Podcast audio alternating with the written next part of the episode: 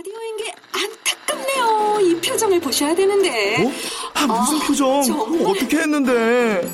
KBS 라디오 7개 채널에서 제공하는 최고급 정보들을 사진과 기사 그리고 영상으로 확인하실 수 있습니다. 읽는 라디오 KBS 라디오 홈페이지 라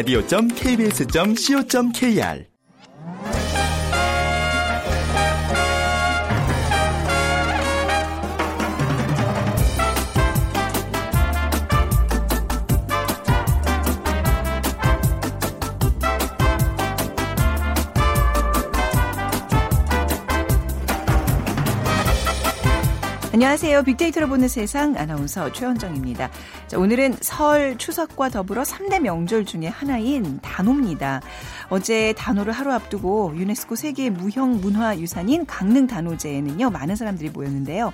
마을 대항 투호놀이 그네 타기, 또 창포물에 머리도 감았습니다. 1년 중에서 가장 양기가 왕성한 날인 단오날 중에서도요, 가장 왕, 양기가 왕성한 옷이 바로 지금입니다. 낮 11시에서 1시 사이에는요, 어, 여름철 식욕이 없을 때 몸을 보호하는 데 효과가 있는 익모초와 쑥을 뜯었다고 합니다. 오늘도 30도를 넘는 무더위가 이어진다고 하는데요. 때이른 무더위에 몸과 마음이 지친 분들 많으실 텐데 그래도 오늘 좀 반가운 소나기 소식도 있습니다. 무더위를 대비하던 단호의 풍습을 떠올리면서 다가올 여름을 맞이할 준비 서서 해보시기 바랍니다. 오늘 날씨도 덥고 또 직장인들의 회식 자리가 많은 목요일인데요. 시원한 맥주 한 잔 생각나는 분들도 많으실 것 같은데 자 술자리 후에 운전대 절대 잡으시면 안 됩니다. 최근에 뭐 유명인들의 음주 운전에 대한 소식들이 끊이지 않아서 안타까운데 잠시 후 세상의 모든 빅데이터 시간에 자세한 얘기 나눠보고요. 그리고 빅데이터가 알려주는 2030 핫트렌드 연상연하 커플이라는 키워드로 분석을 해보겠습니다. 자, 오늘 5월 5일 단오라고 말씀드렸는데 빅퀴즈 나갑니다. 자, 단오에는 여러 가지 풍습이 있습니다. 창포물에 머리를 감기도 하고 그네도 타고요. 그리고 조선시대에는 임금이 재상과 시종들에게 이것을 하사했고 서로 주고받는 것이 널리 퍼지게 됐습니다. 손에 쥐어 쥐고서 흔들어서 바람을 일으켜 더위를 덜거나 또 불을 일으키는 데도 쓰이죠. 바람을 일으킬 뿐만 아니라 먼지 같은 오물을 날려서 청정하게 하고 재앙을 몰고 오는 액기나 병을 물리친다고 생각해서 단호에 이것을 선물했다고 합니다. 무엇일까요? 1번 선풍기, 2번 풍차, 3번 바람개비, 4번 부채 중에 고르셔서 어, 답 보내주시기 바랍니다. 당첨되신 분께는 3만 원 상당의 문화상품권 드립니다. 휴대전화, 문자, 메시지, 지역번호 없이 샵 9730입니다. 짧은 글은 50원, 긴 글은 100원의 정보 이용료가 부과됩니다.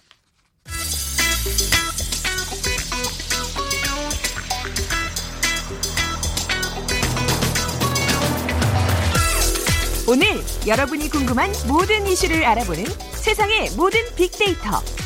연세대 박희준 교수가 분석해드립니다.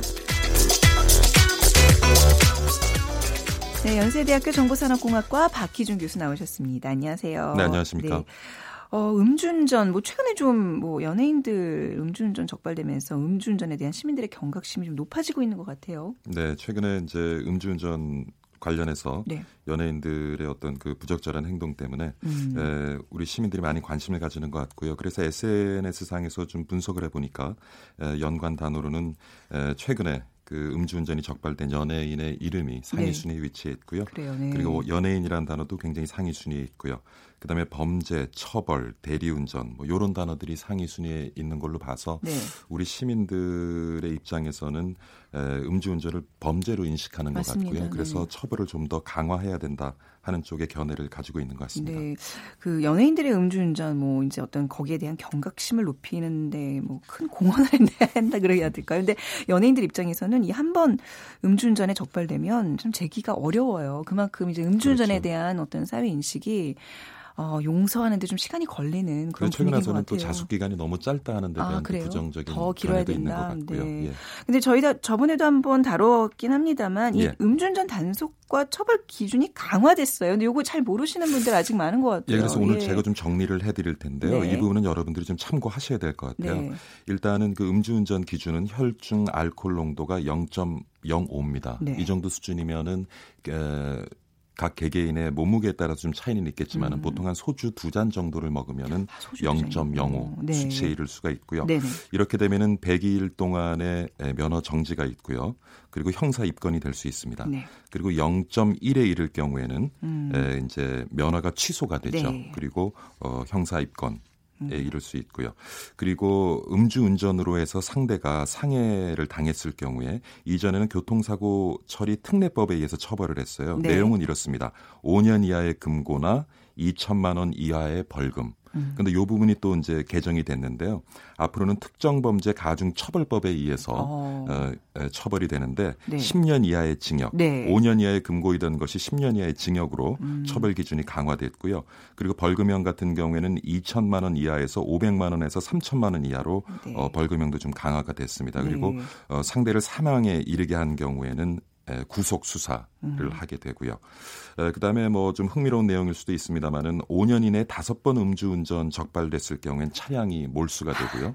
1년에 한 번꼴로 이제 계속 예. 적발되는 경우 이전에는 음주 사고로 사망 사고를 일으켰을 때의 네. 현장에서 차량이 몰수됐는데 네. 이제 5년에 다섯 번 이내에 음주 운전 시 차량이 몰수되게 되고요. 그리고 음주운전 사실을 알면서도 차량을 제공한 자, 음. 주운전을 공모하여 동승한 자, 네. 그리고 지휘감독 관계에 있는 자의 음주운전을 방조한 자. 이 지휘감독 관계에 있는 자라는 건 어떤 얘기인 거죠? 그럼 예를 그러니까 뭐, 들어서 네. 이런 경우가 있을 수 있겠죠. 어, 회사의 회식, 회식 자리에서 어. 이제 부하 직원이 술을 마셨는데 에, 상관이 그것을 제대로 관리 감독하지 음. 못하고 부하 직원이 운전을 했을 경우에는 네. 그 상관도 처벌을 받을 수 있다는 얘기입니다. 아, 그리고 이제 옆에 누군가가 이제 내 동료가 탔다. 그러면 그 동료도 똑같이 처벌을 받는 거잖아요, 지금. 예, 똑같이 처벌을 받을 수 네. 있고요. 조금 경감이 돼서 네. 예를 들면 이제 형사 입건이 되면은 3년 이하의 징역에 처할 수 있는데 네. 1년 6개월 이하의 징역에 아. 처할 수가 있고요. 네. 근데 실제로 지난 며칠간 이 개정된 법에 의해서 단속이 이루어졌고요. 음. 어, 꽤 많은 사람이 그러니까 네, 네. 동승자들이, 동승자들이, 예, 지금 적발이 돼서 어, 처벌을 어. 받을 것으로 예상됩니다. 이 경우에는 몰랐어요. 이 바뀐 법은 몰랐어요. 저는 정말 술 한 잔도 안 마셨단 말이에요. 뭐 이런 경우에는 아직까지는 아니 그러니까 뭐 예외 경우가 없는 거죠. 용서를 받을 수 없는 건가? 이거 좀 약간 억울할 것 같아요. 그렇죠. 그런데 네. 이제 이런 부분 오늘 제가 말씀 정리를 해서 네. 말씀드리는 것도 사실은 이러한 부분에 대해서 음. 많은 분들이 좀 인, 지를 해주셨으면 맞습니다. 하는 바람에서 말씀을 드린 거고요. 네. 또 하나는 사실은 이 음주운전이 습관이거든요. 네. 이번에도 이제 연예인들 적발된 것을 보면은 사실 두 번 적발됐다고 하면 얼마나 많은 음주운전을 했겠습니까? 그렇죠. 네, 네. 그래서 빙산의 일각인 거죠. 어떻게 예, 보면. 네. 모르겠습니다만 5년 이내 다섯 번 음주 시 차량 몰수할 것이 아니라 음. 제 생각에는 한 번 음주운전에라도 차량을 몰수하는 음. 것이 맞지 않나 음. 하는 생각이 들어요. 네. 그리고 사실 그 살인 미수 같은 경우에는 물론 이제 감형될 경우도 있습니다만 음. 보통 6년에서 12년의 징 징역에 처하거든요. 네. 근데 술을 마시고 저는 운전대를 잡았다는 그 자체가 네. 저는 살인 미수라고 생각을 해요. 어, 세게 예, 그래서 네. 근데 생각을 해 보십시오. 어, 네. 많은 음 주 운전자들이 습관에 의해서 계속 음주 운전을 네. 반복하고 있는데 이런 처벌을 좀 강화하게 되면 예를 들어 음. 주 운전을 했다가 한 번 걸려도 차량에 몰수를 당한다든가 네. 그다음 살인 미수 에 준하는 그런 네네. 처벌을 받게 되면은 글쎄요, 우리 사회의 음. 음주운전 많이 줄일 수 있지 않을까 하는 생각이 들어요. 맞아요. 이런 걸수록 이제 어떤 강한 처벌이 아예 그 범죄를 뿌리채 뽑히게 하는 좋은 방법일 수 있다는 생각이 드네요. 근데 또 네. 일각에서는 이 음주운전 시 차량 몰수하는 것에 네. 대해서 생계형 운전자들은 어떡하냐 아, 하는 그렇죠. 얘기를 하지만 네네. 생계형으로 운전을 하신 분들은 더 주의를 해야죠. 사실 음. 저도 지난해 초에 이제 디스크 수술을 했는데 네. 제가 교통사고 두 번을 사실 음주운전자에 의해서 당했어요.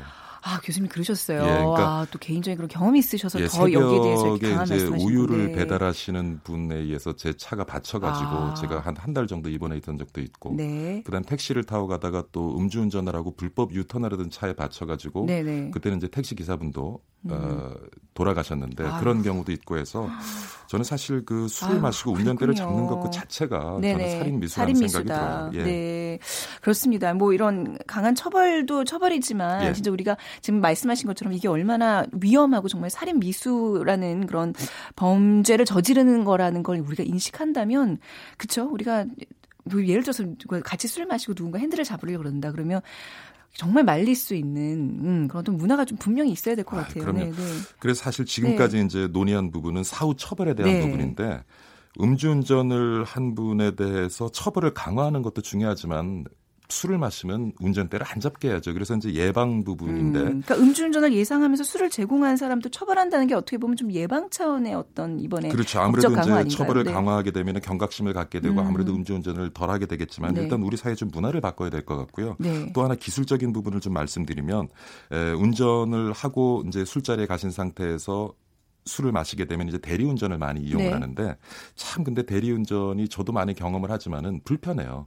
그러니까 음. 술이 만취된 상태에서 대리 기사에게 내가 있는 위치를 네. 가르쳐 주고 그또 오랜 시간을 기다려야 되고 이런 부분이 음. 글쎄요 한 뭐 1, 2만 원이 아까워서 또 운전대를 잡는다는 분들도 있긴 하지만은 네. 그러니까 그 술이 만취한 상태에서 그 있는 위치를 가르쳐 줘야 되고 맞습니다. 그다음에 네. 그또 잠을 깬 상태에서 대리 기사분을 기다려야 되는 이것도 굉장히 힘들거든요. 그래서 네.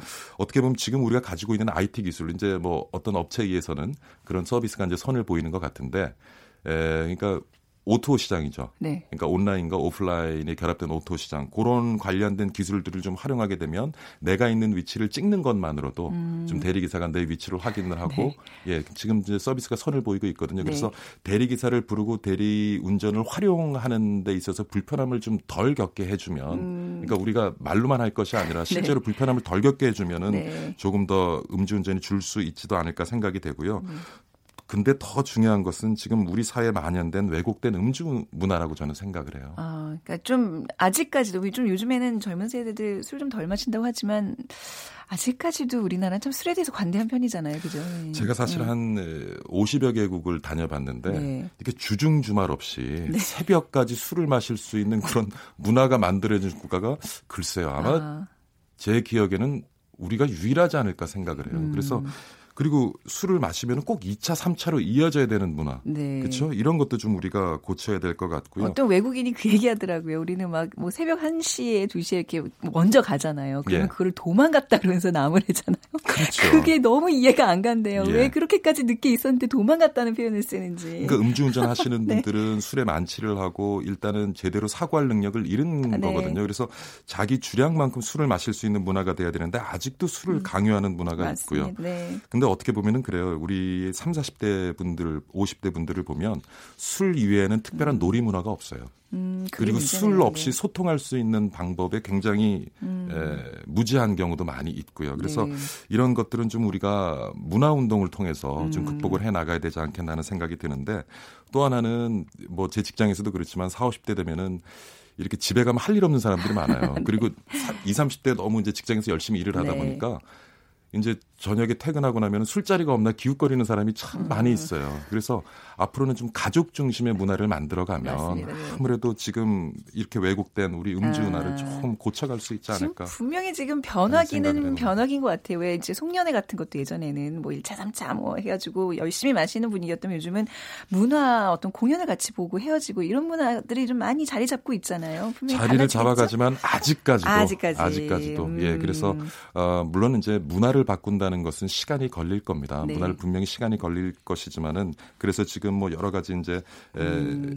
음주 기준, 네. 음주운전 기준을 강화하자는 논의도 또 있고요. 0.05에서 지금 일본과 같은 경우는 0.02거든요. 많이 많이 그거는 거의 우리나라보다. 소주 한 잔을 네네. 마셔도 음주운전에 적발되는 어. 경우가 되는데. 그 미국에서는 제가 듣기로 이렇게 왜 차 내에 맥주 캔 하나만 굴러 다녀도 그거는 음주운전으로 적발된다고 뭐 그런 얘기 들었는데 예. 미국에서 오래 사셨으니까 미국 그러니까 미국과 같은, 같은 경우는 이래요. 우리는 사실은 이제 야외에서 술을 많이 먹는 경우도 예. 있는데 예, 술을 이렇게 먹을 수 있는 식당, 레스토랑 음. 이외에 술을 포장하지 않은 채로 들고만 있어도 어. 적발이 됩니다. 어, 그래요. 예, 굉장히 엄격한 기준과 어. 잣대를 가지고 있죠. 네. 그래서 우리는 사실 뭐 요번에 이제 음주운전도 문제지만은 음주가 만취된 상태에서 여러 가지 이제 성범죄도 많이 일어나고 네네. 그래서 보면은 근데 그런 경우에 사실 가중처벌되는 것이 아니라 오히려 미약이라는 이유로 예. 감해주잖아요. 그래서 네. 이러한 왜곡된 음주 문화에 음. 대해서 우리 사회가 너무 관대한 그렇죠. 것이 아닌가. 요번을 계기로 해서 우리 사회에 만연한 그런 왜곡된 음주 문제를 좀 이렇게 제대로 잡기 위한 네. 그런 노력을 좀 기울일 수 있는 계기가 됐으면 하는 바람입니다. 아 정말 오늘 교수님 말씀 들으니까 저부터 좀 반성을 해야 될 것 같아서 많이 드네요.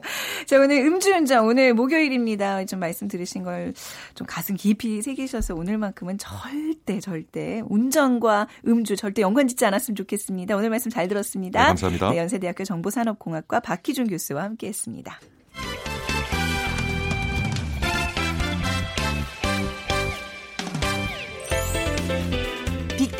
알려주는 2030 핫 트렌드.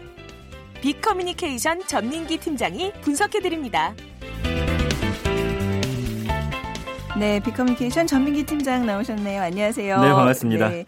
자, 오늘 단어예요. 예. 단어와 관련된 오늘 문제 비키즈인데요. 다시 한번 네. 부탁드리겠습니다. 어, 이 단어에는 여러 가지 풍습들이 있는데요. 네. 창포물에 머리를 감기도 하고 뭐 그네도 타고 음. 조선 시대는 임금이 재상과 시종들에게 이것을 하사했고요. 서로 주고받는 게 널리 퍼지게 됐다고 합니다. 네. 손에 쥐고서 흔들어서 바람을 일으켜 음. 더위를 덜거나 불을 일으키는데 쓰는 물건인데요. 네. 너무 예, 설명이 어려워요, 그렇죠? 예, 이것은 네. 바람을 일으키는 것뿐만 아니라 먼지 같은 오물을 날려서 음. 아주 청정하게 하고 재앙을 몰고 오는 액기나 병을 물리친다고 생각해서 이걸 선물했다고 합니다. 음. 이것은 무엇일까요? 1번 선풍기, 2번 풍차, 3번 바람개비, 4번 부채. 네. 길거리에서 보니까 요즘 이렇게 전단지 대신 이걸로 많이 나눠주더라고요. 음, 그래서 어, 요거는 이렇게 왜 내가 찾아서 저 하나 주세요. 이렇게 되더라고요. 네. 네. 자, 정답 아시는 분들은 휴대전화 문자 메시지 지역번호 없이 샵 9730으로 보내주세요. 짧은 글은 50원, 긴 글은 100원의 정보 이용료가 부과됩니다. 자, 오늘 2030 핫트렌드 주제가 연상연하 커플이에요. 네. 이게 예전 같으면 어 연상 연풀이 연상 연하래 하면서 뭔가 특이하다고 이제 이거를 걸어냈는데 그렇죠. 네. 예전에 뭐 이게 너무 자연스러워 너무 자연스럽죠. 네, 현상하니까. 네. 그래서 부부 사이에서 연상 연하하면 사실 뭐 누가 연상인지 연한지 이런 음. 것도 지금 안 붙어 있는데 그냥 우리는 네. 여자가 당연히 연상이다라는 것처럼 받아들이게 됐잖아요. 네. 이게 흔히 여성이 연상인 커플을 떠올리는데 음. 과거에는 여성이 연상인 부부나 커플이 드물었고 네. 이걸 또 숨기기까지 했어요. 그래서 네. 저희 어머님 같은 경우도 두 살 연상이신데 아 지금 전민기 팀장 본인 예. 어, 어머니 말씀하시는 그 어릴 때 아. 제가 나이를 물어보면 네. 자꾸 동갑이라고 하시는 거예요 아. 아버지랑 그러면서 네. 엄마는 그 할머니께서 네. 그 일찍 올렸다. 아, 그뭐 호적이 뭐 잘못된 뭐 그런 네. 식이에요 항상 그죠. 근데 네. 2년이나 일찍 올릴 수는 없잖아요. 그래서 그때만 해도 사실은 조금 뭔가 숨기려 하고 좀 부끄러운 감이 네. 없지 않아 있었는데 이제는 뭐 떳떳하게 어, 커밍아웃 하셨고요. 그래서 최근엔 분위기가 많이 네. 바뀐 겁니다. 그래서 얼마 전에 얼마 전도 아니죠. 꽤 네. 예전에 그 이승기가 불렀던 내 여자라니까. 누나 그, 내 그쵸? 여자니까 네. 그때만 해도 사실 이런 연상연하 커플이 조금은 아주 사회적으로 음. 관심을 받고 이랬지만 네. 이제는 뭐 드라마, 노래 어디에서도 이제 희귀한 게 아니고 네. 뭐 사랑에 있어서 나이는 정말 상관없는 네. 그런 국가가 우리도 되어가고 아, 있죠. 진짜 말씀하신 거 딱 지금 들어보니까 우리가 연상연하라고 하는 이 단어 자체가 이게 뭔가 이게 좀 특이하다는 걸 담고 있는 거네요. 음, 그렇죠. 어, 누가 그러니까 여자가 더 나이가 많다는 게 이게 이 단어로 표현되는 건데 맞습니다. 반대 경우도 있잖아요. 남자와 여자 차이가 나이 차이가 한 10살인데 여, 남자가 연상이다. 그럼요. 근데 그거는 이제 뭐 별로 이렇게 특이한 점이 자연스럽게. 없어서 그런지 예. 연상연하라고 안 그러고 자 그만큼 이제 뭐 연상연하가 많이 이제 증가하고 있다는 건데 얼마나 늘어나고 있어요? 요즘? 그 2005년에 네. 이제 남성이 연상인 커플이 72.8%였고요. 네. 여자가 연상인 게 15.1%. 음. 나머지는 동갑 부부인데 이때만 해도 이제 15.1% 사실 적은 수치는 아닙니다. 지금 2015년 작년이죠. 네. 남자가 연상인 커플이 67.3%고 여자가 연상인 커플이 16.5%거든요. 별로 예. 동안 변화 많이 늘지 않았는데 아닌데, 네. 그렇습니다. 오. 인식의 전환이 컸다는 거예요. 네네. 예, 그때만 해도 뭐 그냥 좀 쉬쉬하면서 어, 연상 연하 뭐 굳이 밝히지 않았지만 네. 이제는 당당하게 수치로 보시면 알 수가 있죠. 1.4%라는 건 그렇게 음. 높지 않다는 거거든요. 그래서 네. 연하나 뭐 어떤 트렌드 이거는 어떤 수치의 변화가 음. 아닌 우리 인식의 변화다 이렇게 볼 수가 있습니다. 그렇네요. 재밌는 사실이네요. 예. 네. 연상 연하 커플이 이제 늘어나면서 SNS상에서도 반응이 굉장히 뭐, 금, 뭐 부정적일 이유는 없을 것 같아요. 전혀 없죠. 네. 예. 그리고 이게 뭐 자연스러운 거다 보니까 예전엔 사실 뭐 한 5, 6년 전 것만 자료를 찾아봐도 연상 연하 커플에 대한 어떤 고민들을 좀 털어놓는 게 있더라고요. 아. 여자 입장에서 연상인데 여자 입장에서 예, 이 남자가 좋아졌는데 음. 과연 이걸 받아들여야 되냐 어떤 연상 연하일 경우에 남녀 중에 누가 더 고민을 많이 하게 될까요? 여자죠 물론 어, 여자입니다. 왜냐하면 예. 어떤 결혼 정년기에 네. 갔을 네. 때 여자 같은 경우는 남자가 아직 같은 아직 사회에서 잘 자리 잡지도 못한 상황에서 음. 또그 다음에 사회적인 어떤 인식이라든지 인식, 네. 그리고 어떤 주변의 반대 이런 음. 것들이 많기 때문에 고민의 그래요? 어떤 상당수를 찾아보면은 여성들이 아 이게 좋아는 졌는데 과연 이 연하 남자를 만나도 될까요? 믿고 음. 의지해도 될까요? 뭐 아. 뭐 이런 식의 고민들이 어. 굉장히 많았습니다. 내가 먼저 자제력을 발휘해야 될까요? 그럼요. 내가 먼저 헤어지자 그래야 되고 뭐 이런 고민들. 맞습니다. 그 지금도 한 달 평균 한 2만여 건 정도가 네. 언급은 되고 있는데 여론 동향은 당연히 부정적인 언급이 거의 없을 정도로 이제는 연상연하에 대한 어떤 부담이라든지 거부감은 없어 보입니다. 그 이제 사랑에 있어서 뭐 연상연하 음. 당연히 자연스러운 거고요. 다만 이제 여자 나이가 다섯 살 이상 연상일 때는 좀 고민하는 모습을 볼 수가 있습니다. 다섯 살이요? 예. 어. 잠시 후 이제 어떤 통계를 통해서 제가 좀 더 자세한 수치를 전해드릴게요. 어, 약간 조심스럽게 질문 하나 던져도 돼요? 예, 전민기 예. 팀장은 혹시 연상 연하를 좋아해 본 적이 있어요? 제가 이제 예전에 네. 한 8년 전에 3살 아. 연상 누나를 한번 사귀었었죠. 아, 그래요. 예. 그러니까 그, 게뭐 남자 입장에서는 뭐 조금의 어떤 거리낌 같은 게 없어요. 지금 여자가 더 고민을 많이 한다 그랬는데 남자도 분명히 고민이 되는 부분이 있을 텐데 말이죠. 그때는 사실 어떤 결혼 정년기는 아, 니었기. 때문에 연애하는 데 있어서 저 같은 경우는 굉장히 자유로웠는데 네. 오히려 그 상대방이 조금은 부담스러웠던 기억이 어, 좀 있네요. 약간 네. 누나랑 사귀게 되면 뭐 바깥도 더 많이 내지고 모든 걸 좀더 네. 이해해주는 폭도 넓고 편안하더라고요. 아, 그래. 네.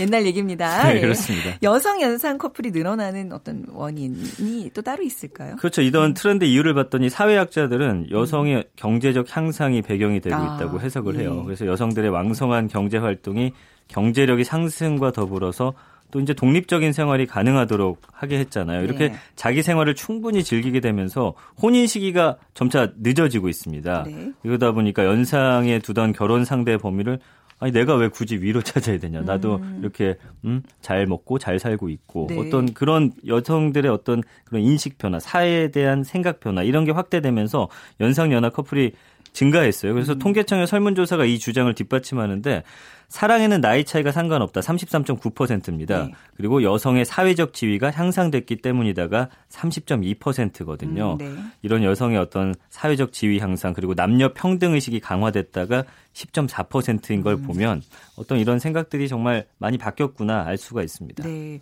저는 그냥 개인적으로 네. 한 번도 그 연하남한테 아. 별로 끌린 적이 없어요. 그러니까 그래요. 예, 저는 네. 진짜 뭐다 아, 개인적인 취향입니다만 맞습니다. 그 또 여성들 중에는 아우 연하남이 좋더라 음. 하는 분들이 최근에 좀 많이 있거든요. 맞아요.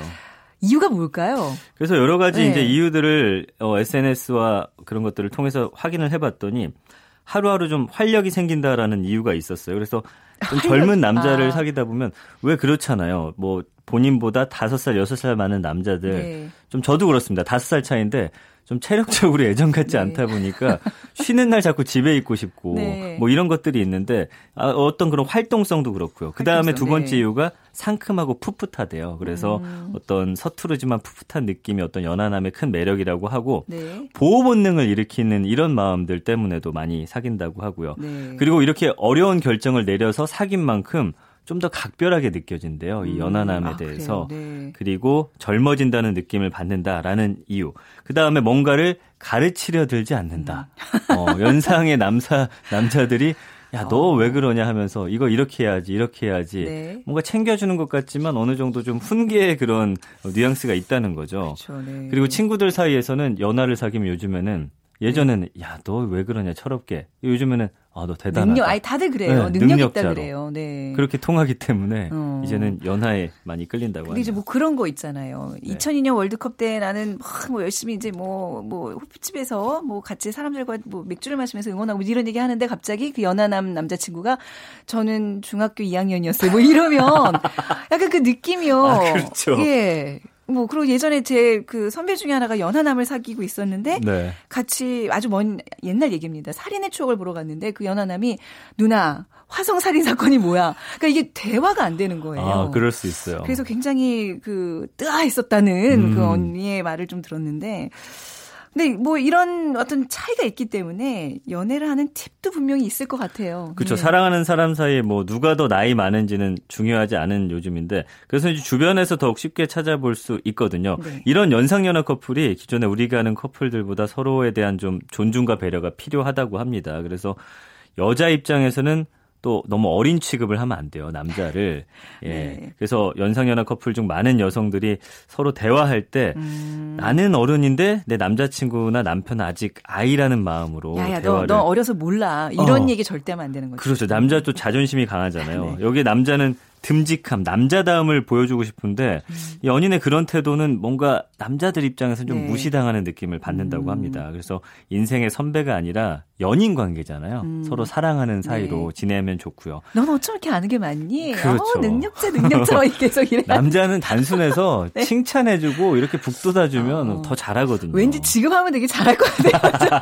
그죠. 이제는 많은 걸 아시기 때문에 네. 늦었네요. 근데 아, 쉽네요 늦었어요. 네, 예. 네. 그 나의 그리고 듬직함을 이제 남자 입장에서는 어필을 해야 됩니다. 그래서 어린 남자친구의 귀여움 또 음. 연상 친 여자친구에 어필할 수 있는 좋은 요소인데 이게 익숙해지면은 철없고 좀 제멋대로인 남자로 또 낙인 찍힐 수가 있거든요. 그래서 네. 남자들도 그런 풋풋함이 있지만 뭔가 음. 누나가 아니라 정말 연하를 사귈 때 내 여자처럼 네. 여자로서 보호해주면 참 좋다는 거고요. 음. 나이는 정말 숫자에 불과하잖아요. 그래서 아 내가 너무 나이 들어 보이는 거 아닐까 하면서 맞아요. 스스로 그 함정에 빠져드는 경우가 있어요. 네, 그래서 네. 괜히 친구들 만날 때 그 친구의 여자 친구들은 다 어린데 어. 내가 괜히 또 언니니까 그 노땅 취급 받지 않을까 네. 그거는 본인 그냥 기후에 불과하거든요. 사실 네. 상대 여자친구에 대해서 그렇게까지 관심 없습니다. 그냥 그래요? 그럼요. 어, 나가서 비교되는 게 네. 네, 물론 좀 그런 게 없지는 않겠지만 그러면 자기 관리를 조금 더 신경 쓴다는 거니까. 그래서 더 예. 열심히 하더라고요. 더 안 늙는 경향들이 있어요. 맞아요. 그래서 너무 나이라는 이 숫자에 얽매이지 말라는 음, 겁니다. 알겠습니다. 아, 알겠습니다.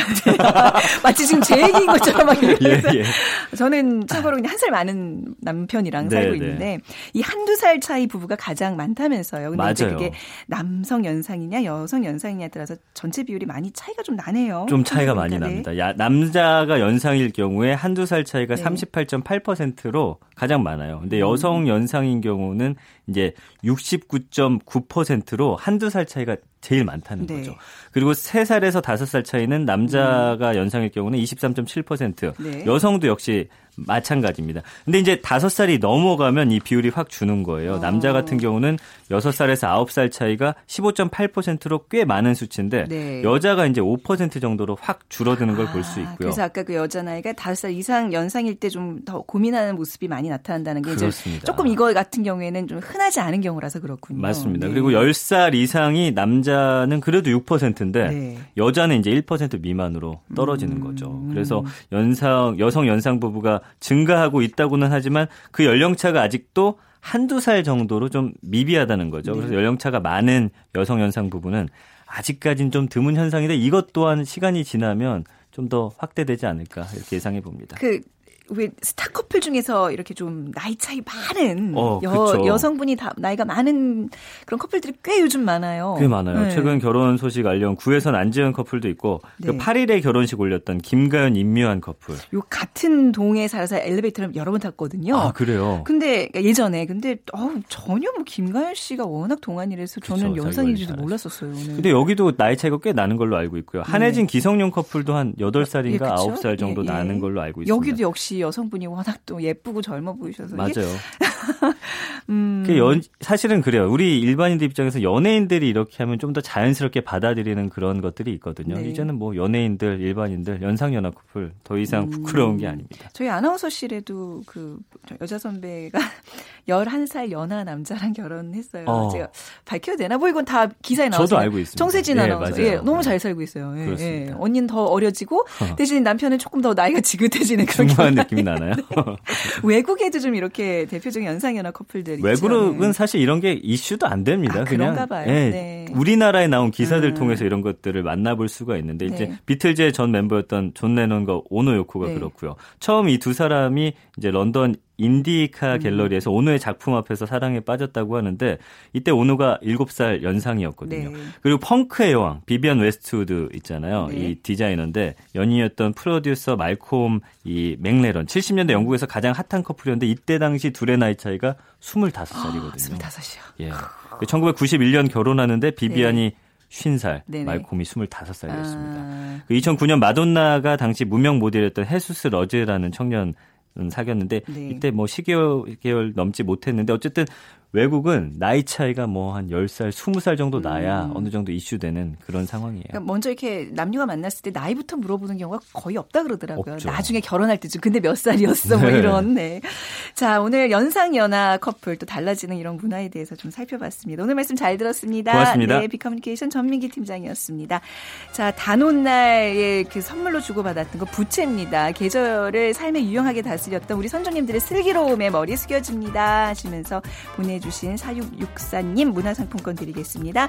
빅데이터로 보는 세상 오늘 순서 마칩니다. 내일 오전 11시 10분에 다시 찾아뵐게요. 지금까지 아나운서 최현정이었습니다. 고맙습니다.